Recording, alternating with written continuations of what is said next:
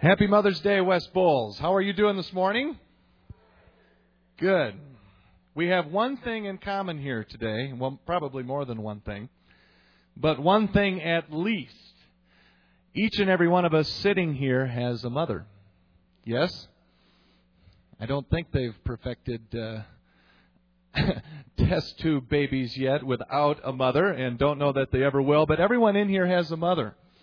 And. Um, I'm reminded uh, through the praise and worship, and especially the song selection this morning, um, what a high calling it is uh, to be a mom.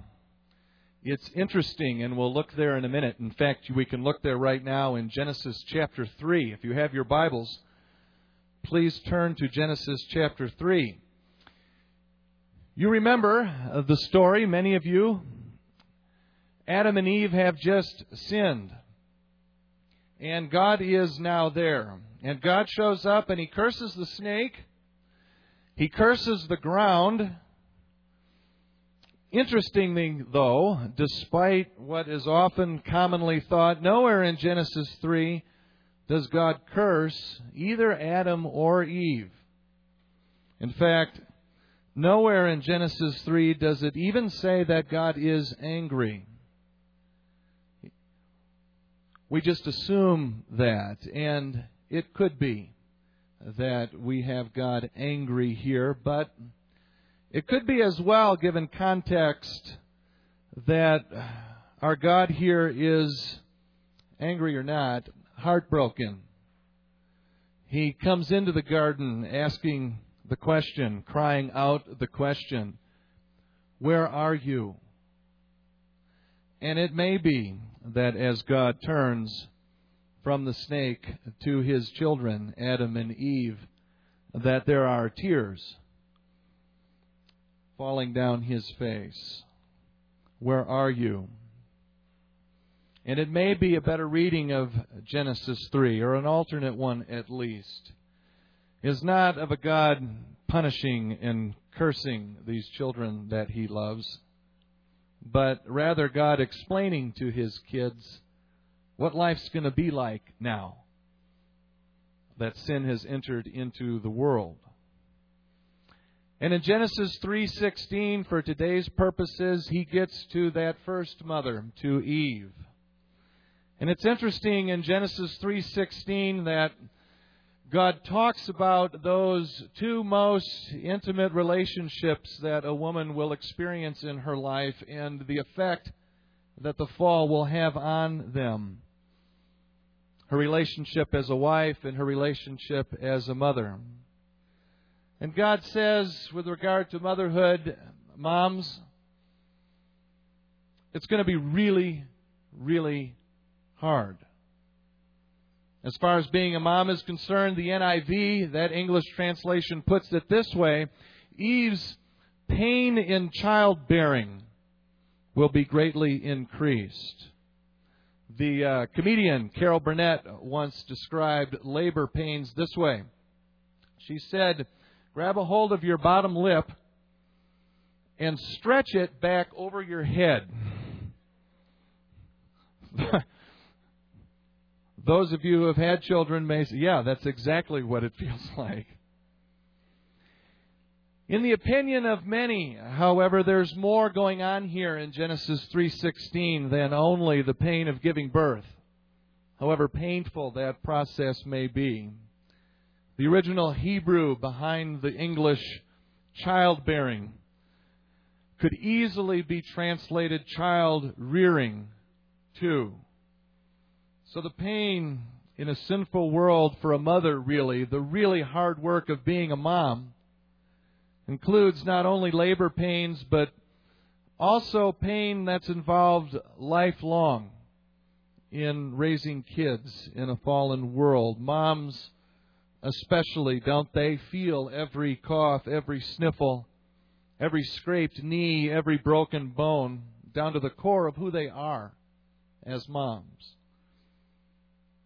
A mother's pain in childbearing extends in a fallen world from cradle to grave. It's really, really hard being a mom. But even in Genesis 3, there's good news. There's gospel. As you heard the choir sing, Moms, you belong to Jesus and He belongs to you. You're not alone in your pain.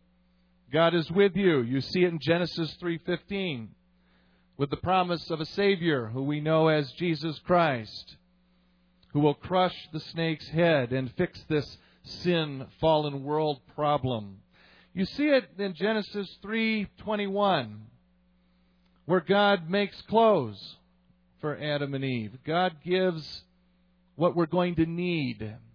God gives basic necessities to see us through the pain. God gives moms what they need to bear the pain and to raise their sons and daughters, regardless of what a fallen world tries to throw in their way. This morning, we're in for a treat. I've asked um, one of our own mothers, West Bowles, Julie Burns, to uh, share her story of what it means to, to be a mom, of um, the painful tasks of childbearing and child rearing, and also her story of, of God there with her in and through that pain, giving her what she needs. She'll tell you, I think, she's a bit out of her comfort zone. She doesn't like to wear that thing, I know. She sings up front, but uh, doesn't often speak. I am very grateful that um, she is willing to share with us her story. So, if you would please help me give her a warm West Bowles welcome, Julie Burns.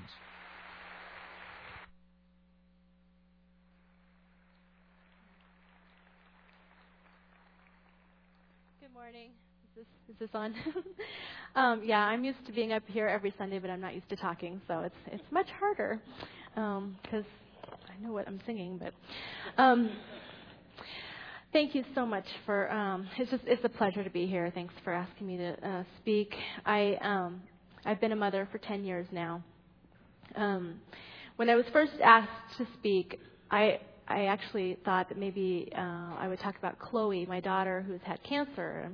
That's been a major topic in our family for the last three years. Um, but it goes, parenting goes beyond that. Um, motherhood starts even before you have children. And I have four wonderful children, and I've had lots of ups and downs with all of them. So I'm going to just um, walk you through my story of my motherhood, um, of being being a mother. Um, there's been different chapters in my life, and the first one starts out with wanting to become a mother. I um, I'm sorry, I'm going to try to limit my ums too. I got married when I was 20 uh, John and I were married for a couple years before we decided that we wanted to um, maybe start trying to have a baby. Um, it was a really good time for us to bond together as a couple and um, get to know each other and finally um, just come to the point where we had a lot to offer. We felt like we were ready to become parents, so we decided to uh, try to have a baby. At that time, I was going through nursing school so I was doing 12 hour night shifts and um, I was really busy. And I got pregnant during that time. And um, interestingly enough, I was doing my internship in labor and delivery at St. Joe's, where I delivered all four of my babies eventually. So I knew the hospital in and out. I graduated when I was seven months pregnant, which was pretty pretty close timing there. And uh, within a month after graduating, um, we went in to check the baby out we went in for an appointment, and the baby hadn't dropped. She was still head up, and I kept um, trying to push her down. You know, she was stuck up in my ribs, and I the whole time I thought it was her bottom, but it turns out I had been cranking on her head the whole pregnancy. so um, they tried. They were going to do a, a procedure called eversion, where they basically what ended up happening was they they lay you down on a table and squirt all kinds of ooey gooey, you know, jelly on you. And the two doctors take a hold of both sides and they try to turn the baby. Well, this happened and it was it felt like a football inside of your stomach. Imagine this and turning. I could feel every elbow and knee scraping and I mean I was screaming. So they managed to get her turned around as soon as they let go, she sprung back into place. and I just about passed out. Um, then they put the monitor on on my belly and tried to find the heart rate, and I, we heard a very sickening sound. It was boom, boom, boom, boom, boom, boom, boom, boom, boom, boom, boom, boom, and they said we're losing her, or we're losing the baby. We didn't know what it was. So that was really scary. Because I had been at that hospital and I had seen this happen before, I turned to John, very calmly said, They're taking me back for an emergency C section and everyone's you know pulling on scrubs and everything, getting the bed out of there and saying prepare the OR, and, they rushed me back in there. And by the time I got in there, they they put the fetal monitor on me and checked again, and her, her heart rate had returned um, to a pretty normal rhythm. So they monitored me there for about four or five hours, and then decided that she seemed like she was doing okay. And they sent me home and said, if you don't feel the baby move by tomorrow, then come back in because you may have lost her. So I said, okay. So we went home. We were exhausted from the whole traumatic experience. And uh, I, I slept really hard that night. And probably the biggest reason why I slept hard is because I didn't feel anybody kicking me all night long inside. And I got up the next morning. I remember I slept until about 8 o'clock. And um, I was used to getting up around maybe 6.30 or 7 because, you know, all, all the kicking and the movement, I couldn't, um, it was really uncomfortable. But I'd slept in, and I realized with a sickening thought that I hadn't felt the baby move since we left the hospital. So I went in and I woke John up and I said, "We've got to go to the hospital. I, I can't feel anything." And so we got in the car and, and we started driving down, and um, we were both crying, we were both praying, and going, "Oh man, you know, I, please God, just be with our baby and don't don't allow this to happen." I could just see it just ruining, you know, our marriage. Even I mean, it was just it was a very stressful time, and and we'd worked so hard to get that far and so, you know, we were holding hands and praying and crying. We got to the hospital. She still hadn't moved. They strapped me in. And finally they came in. They pulled out this little buzzer thing. It looks like a little Norelco shaper. And they held it on my stomach. It kind of buzzed and it went whoop like this. And I just was like, thank you, God. You know, I, she, was, she was just sleeping. She was stressed out as much as we were. And it was just a big relief. I thought, oh, gosh, you know. And this, this, all this happened before I even saw my baby. So I guess my point was that motherhood starts before you even hold your baby. I mean, I was so emotionally invested, and I we had you know gone through nine months, and already I felt like if I lost this child, I, it would just tear my heart out, and I hadn't even seen her. The next week, they scheduled a C-section for me. Um, interestingly enough, it was the day that I also took my uh, nursing state boards. I passed. um, I went in at nine in the morning, and um, and then when I was walking out after the test, um, they said, "Wow, you look like you're due sometime soon." I said, "Yeah, today at 2. so they said, "Wow, okay." So um, you know, it was a routine C-section. It went really great. Um, uh, John I, I kept telling everybody, you know, make sure that you get a stool for my husband because he's going to pass out. But he actually ended up, you know, peeking over, going, ooh, you know, and describing what they were doing, which I didn't even really want to know. But, um, and then out came a little baby, and she was perfectly pink, beautiful. It was amazing. And they said, you have a daughter, and I just cried. I just couldn't even believe it. We didn't know what we were having, and I, I kind of always thought I was going to have boys, and um, because I had brothers and stuff, and and so here was this perfect little girl, and I just fell in love. Um, she was just beautiful. She had the softest cheeks, and we named her Grace because of God's great grace, um, an undeserved um, gift to us. And um, we ended up going home. because I had a C-section, it was kind of a difficult recovery. You know, I couldn't um, do a whole lot. But the hardest part about the recovery was that um, well, it's hard, hard to explain. This child was so perfect, and it made me feel that much more inadequate. She's so cute. Um, I felt like the most inadequate person in the world. And uh, looking back now, I realize it was postpartum depression. I had a lot of hormonal things going on, a lot of real problems in my thinking about, you know, I can't do this. I can't be a mom. And um, everybody loved this child. She was the first grandchild on both sides, and I felt like, oh man, I, I'm, I'm just not to, I'm not up for this task. And I cried every night for at least a week. I just sobbed, and and then I felt guilty for sobbing. I thought, oh gosh, you know, now everybody knows I'm a terrible parent. I haven't even started, you know. So, but pretty soon, um, those those hormones, everything worked itself out. I started, you know, my girlfriends were so great. They took me out for coffee and introduced me to Starbucks and stuff. And I, um, you know, would take her out and help just to get out of the house and feel like a human. And I had been wanting to um, go right into nursing. My nursing career was ahead of me, and it didn't occur to me that I couldn't really. I mean, you can do both, but it was going to be harder than I thought. So I ended up staying home full time with a baby, changing diapers, and and not talking to anybody. It was really hard from going to an intellectual environment to staying home changing poopy diapers with a crying kid all day and I was just that was really tough. So the first year was really probably the biggest adjustment of my life. It was it was a whole new world to me, very stressful. But by the time she was about one, I just started thinking, you know what, this is I think this will be okay. So we we thought we were really good parents. She was the perfect kid. She played baby Jesus um, in one of the Christmas pageants, and and just smiled and looked around the whole time. Didn't cry. Little Lord Jesus, no crying you made, you know. And she just she was just great. And um, and we took her everywhere. It was really easy with one kid. Looking back, at the time it was so much work, but now I'm like one kid, yeah, that's easy. Um, we decided to have another baby, so we um, we tried again to get pregnant, and we were successful. And um, along came my second baby. And last service, I, I feel like I did her disservice because she was quite a handful when um, she was a little little little thing. She's such a great kid now, so I'm just going to tell you that right now before I tell you all the horror stories. Um, I was in labor for 49 hours, um, which means that, you know, technically I wasn't in labor. Yeah, I was in labor.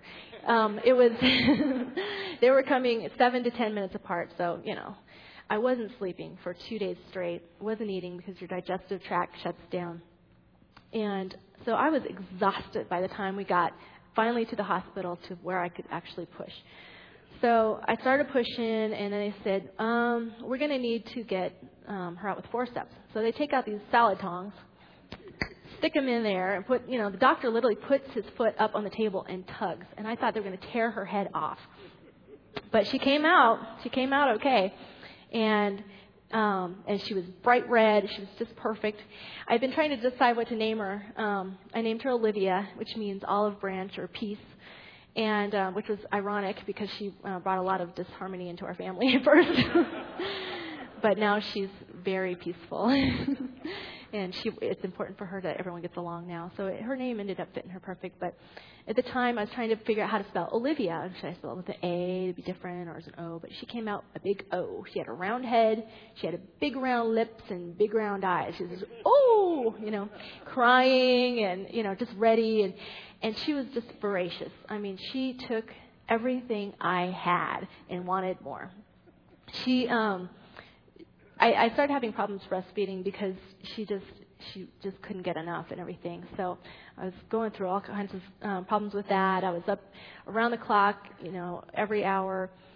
And finally, after about two weeks, I couldn't take it. She'd been crying and fussy, and so I just I fed her a bottle, and she sucked eight ounces down. I mean, that's you know for a baby that was a lot. And I was like, oh, she's starving. So we started just feeding her the bottle and just gave up the whole thing. And you know, I felt guilty about that, but there's so much maternal guilt involved in mothering that you got to let some things go. So I that was the first thing I let go. She's having a bottle so I can sleep.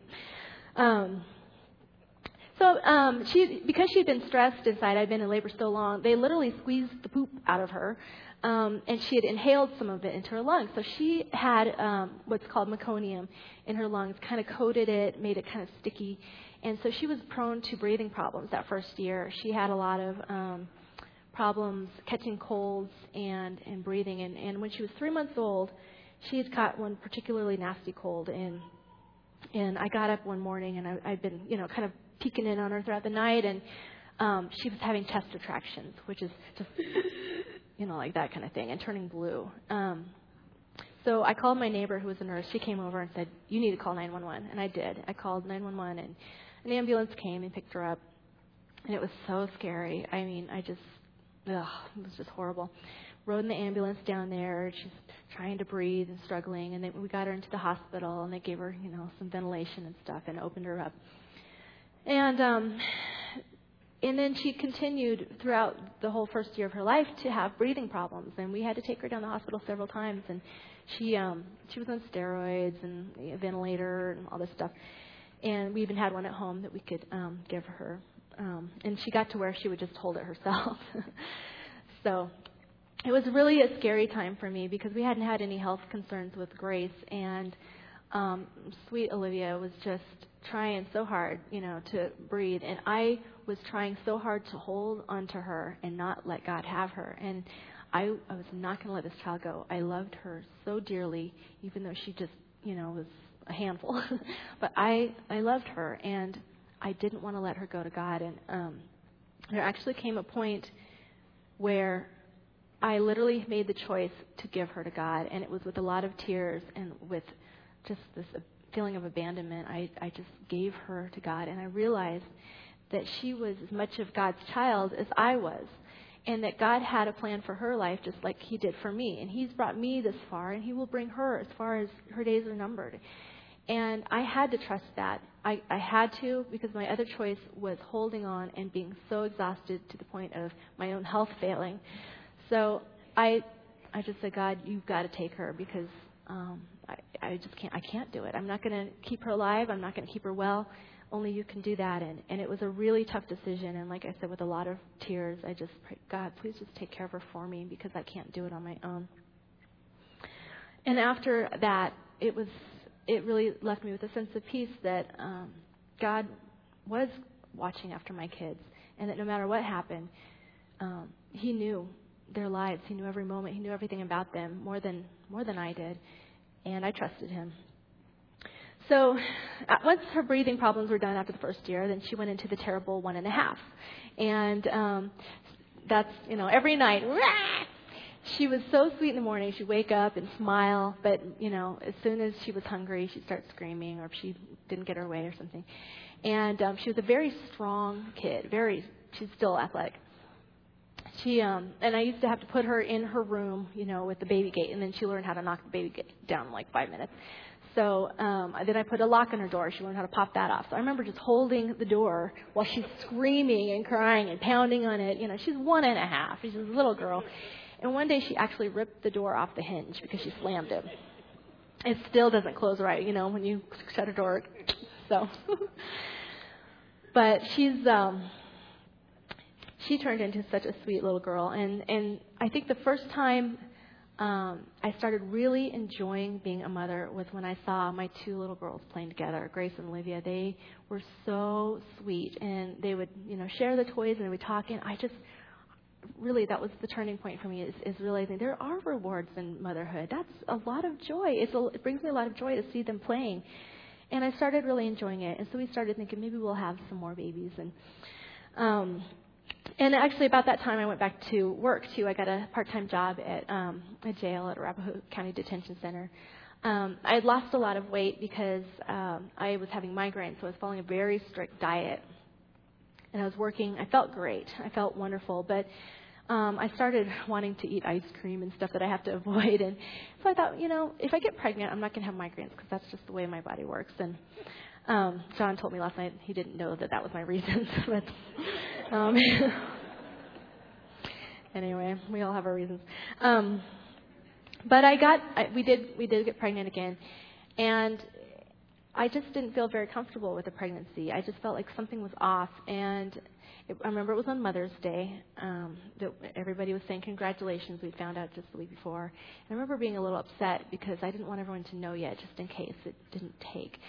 And sure enough, I ended up having a miscarriage, and um, and I really felt like God spoke to my heart while I was having this miscarriage, and and saying my timing is perfect, and trust me on this. And um, you know, this child was only meant for this short amount of time, and I will bring you another one, and um, and this one, the next one will stay with you longer. And I just I just felt a peace, and so I again trusted God and within um, nine or ten months later, we got pregnant again with um, Chloe. And Chloe was um, we was the first kid that we found out what we're having. She was our you know third girl. I really wanted to find out because we had uh, two girls already. So are we going to be an all girl family or are we going to be introducing a whole new element, like, you know, a little boy into our family? So John, I know everyone was like, you're trying for the boy, but he's king of the roost, so don't feel bad for him. Um, what they say about that old wives' tale about, you know, if you know if your kid has a lot of hair, if you have stomach problems and all that, it is so true. Because Chloe had so much hair, and I had all kinds of problems. So, but she was so cute. She looked like a little Eskimo baby or something. And, and they used to, the nurses every time they came back from the um, the little neonatal nursery would poof her hair up and comb it up. I think they just like to play with it. So she was, you know, had this fluffy head of hair. Some people say it looked like she had a wig on her head, you know. so, with all of my kids, I would de- dedicate a scripture to them. I started this with Grace, and I just, I, my original idea was to pick out a scripture that I was eventually going to put in a plaque form or something on their wall, so that they would have some scripture to kind of live by, just their own personal scripture. So for Grace, I picked out Psalm 145. For Olivia, I picked out Psalm 8, and for Chloe, I picked out Psalm 116. And I picked the scripture out while I was pregnant with her, before I even had her. And I wrote two and then kind of left it blank. And then I wrote the tentative date. You know, didn't quite fill in the day because who knows. And um, and so when she was born, I filled into Chloe. You know, um, November 28th. Uh, what year was she born? Oh, one. And um, a couple weeks after she was born, I went back to look at the scripture, and I realized it had the word death in it, and it talked about sorrow and struggle. And I thought, what have I done? Dedicated this kind of a morbid scripture to my child. And of course, you know, when you're a new parent, you, at least for me, I was a mother bear. I mean, I didn't want any words that meant anything bad around her. I didn't want anything associated. So I crossed it out of my Bible and I I continued to look for another scripture, something uplifting, and you know how cute she was and stuff. I could not find another scripture. I just wasn't led to another scripture, and so I finally went back and wrote to Chloe and wrote it in my Bible, and thought, well, I guess that's her scripture. And she was the perfect little doll of a baby. She was very quiet. As a matter of fact, I hardly bonded with her at all. She just sat there and she was so easy and she just watched her big sisters play. And I used to tell people that I'd put her back in her box and put her on a shelf at night, you know, because she was a little doll. And she was just so cute. But um, she was real quiet. I didn't really feel like I got to know her a whole lot. Um, and then along came our fourth one. Um, got pregnant um, for the last time, and I told John, "This is it. I can't handle anymore." You know, I was wanting two, he was wanting six. We settled on four. So I said, "Okay, I'll I'll have the fourth one if you seal the deal with a vasectomy." so he did. Um, so uh, we were done at, at four, and um, I had Georgia, no complications. That was it was a real blessing. I mean, my my pregnancies were pretty uneventful, so that was good. But um, she again also had the breastfeeding issues, and it was she was up around the clock, and she was just she was a sweet baby.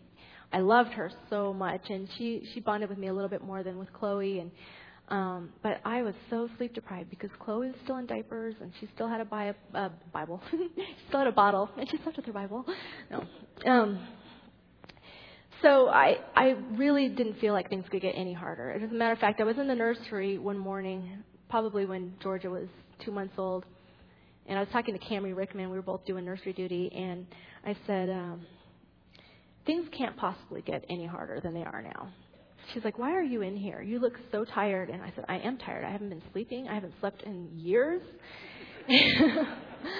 and I'm a zombie. And you know, I think it started with Grace when they did the C-section. They took half my brain out, and I just, I just can't think and I can't function. And I was just exhausted. And so I was saying, well, the good thing is, this is the hardest time in my life, really. I mean, I've got four little tiny ones dependent on me. Well, one of them was in school, so I got to help her with her homework and all that. And then the other two were keeping me up all hours of the night. And um, and then Olivia, you know, just in the middle. But four of them were a lot of responsibility for me. And two weeks later, it did get harder. um, we we were going to go to um, Walmart to do some shopping. And I woke up one morning, and I just I remember this morning so clearly. It's burned into my memory. Um, I remember Georgia crying, you know, just that little baby crying, wah, wah, wah, wah, wah. And um, Chloe, you know, was mom, mom, you know, and, and Grace and Livy were probably fighting or saying, well, I want my breakfast or something. And John's probably like, I want my lunch. I got to go to work, you know. so I don't know.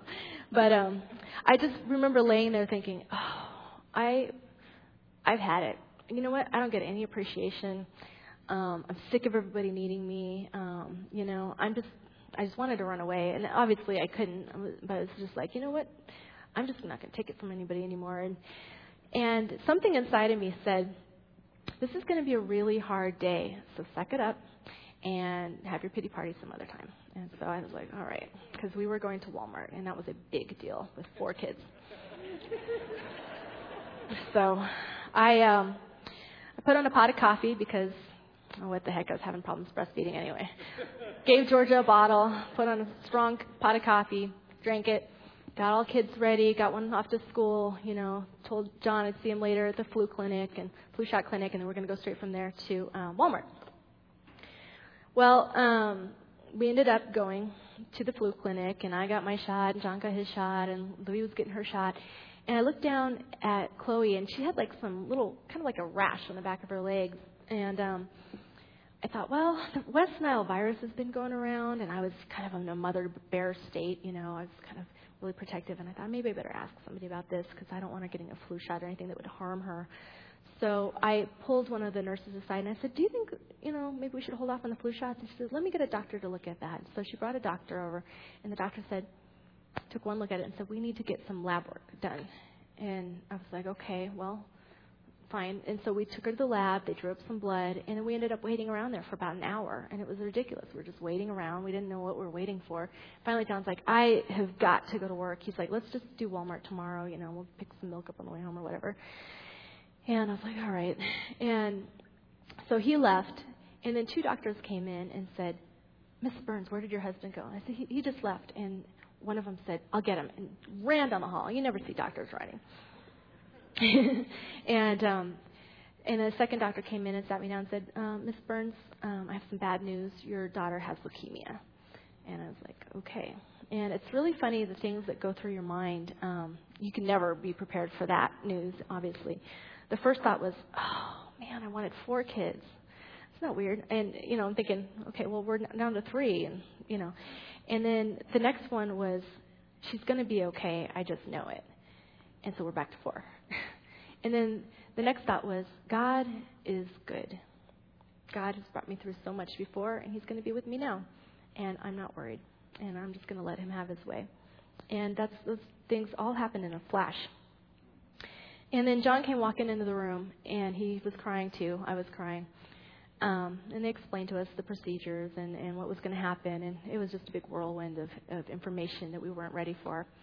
So we ended up going down to the hospital, and they immediately started chemotherapy on her. They gave her surgery and put a port in her, and um, and that was the beginning of two years of, of a lot of difficulty and a lot of scary things happening, which could take a whole other two hours. But um, anyway, we got through it. Um, but that first week in the hospital, I was so so so tired. I was already tired to begin with before we even knew she had cancer, and um, so about the third day, I opened my Bible up. I think John had packed me, you know, some stuff to take to the hospital, and, and one of them was my Bible, and it wasn't the one that I had been reading lately. I mean, I got different versions or you underline certain things.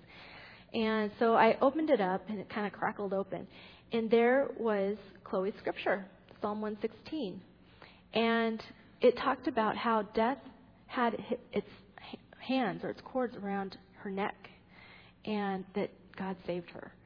And I read that and I just felt chills go down my body, and I realized that that scripture was chosen for her before she was born. That God saw her and knew her before she was born, and that He knew that that day would come, that that day in the hospital, that I would need some encouragement, and that she would, we would need to be reminded that God can save her from death, and only God. And that scripture gave me so much hope. Just in that scripture alone, I, I spent the next two years going, you know what? God knows. He knows what's going to happen with her, and nothing I can do is going to change the outcome. I just have to sit in the passenger seat and let God do the driving. And um, He'll take care of things. And He did. He really did. Um, sorry, Grace, about that picture. um, anyway. So we got through those two years. Um, I ended up writing down a whole lot of my thoughts in the hospital. I was um, very frustrated because I just felt isolated and alone. So I wrote down my thoughts and, and put it into a book form, um, just hopefully to make available to other mothers. Um, we had spinal taps, you know, once a month, chemo every couple weeks, you know, IV, and then the second year um, we had uh, lots of oral medications around the clock. So it, I was still sleep deprived and all that. Um, and finally, she finished her treatment. I think it was was it this year?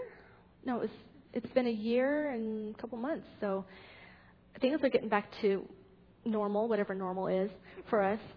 And I'm really enjoying um, just the whole experience now of my kids getting older and the challenges that lie ahead.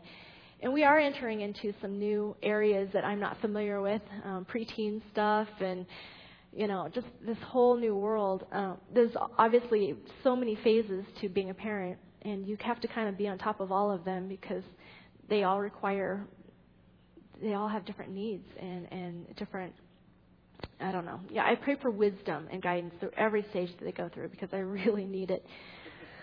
And um, I officially became a soccer mom this year. We um, got a new Chihuahua, and I'm finally, for the first time, trying to get in shape after a decade. So it's it's crazy the things that you go through as a mom. Um, and I just I want our home to be a place where my kids can come and bring their friends, and um, for us to honor God through our actions. I, I want to teach my kids kindness and how to be a good friend to others. So those are kind of the challenges that I have right now.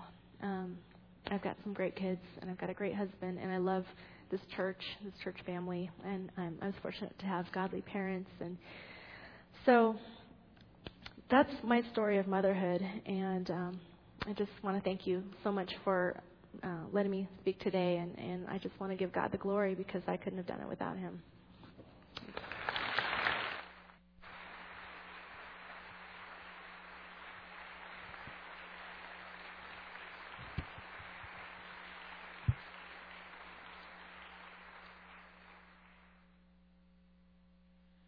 In the um, introduction to Julie's book, When Your Child Has Cancer Reflections from a Mother's Heart. She says uh, simply, I hope this book sheds some light into the heart of a parent whose child has cancer.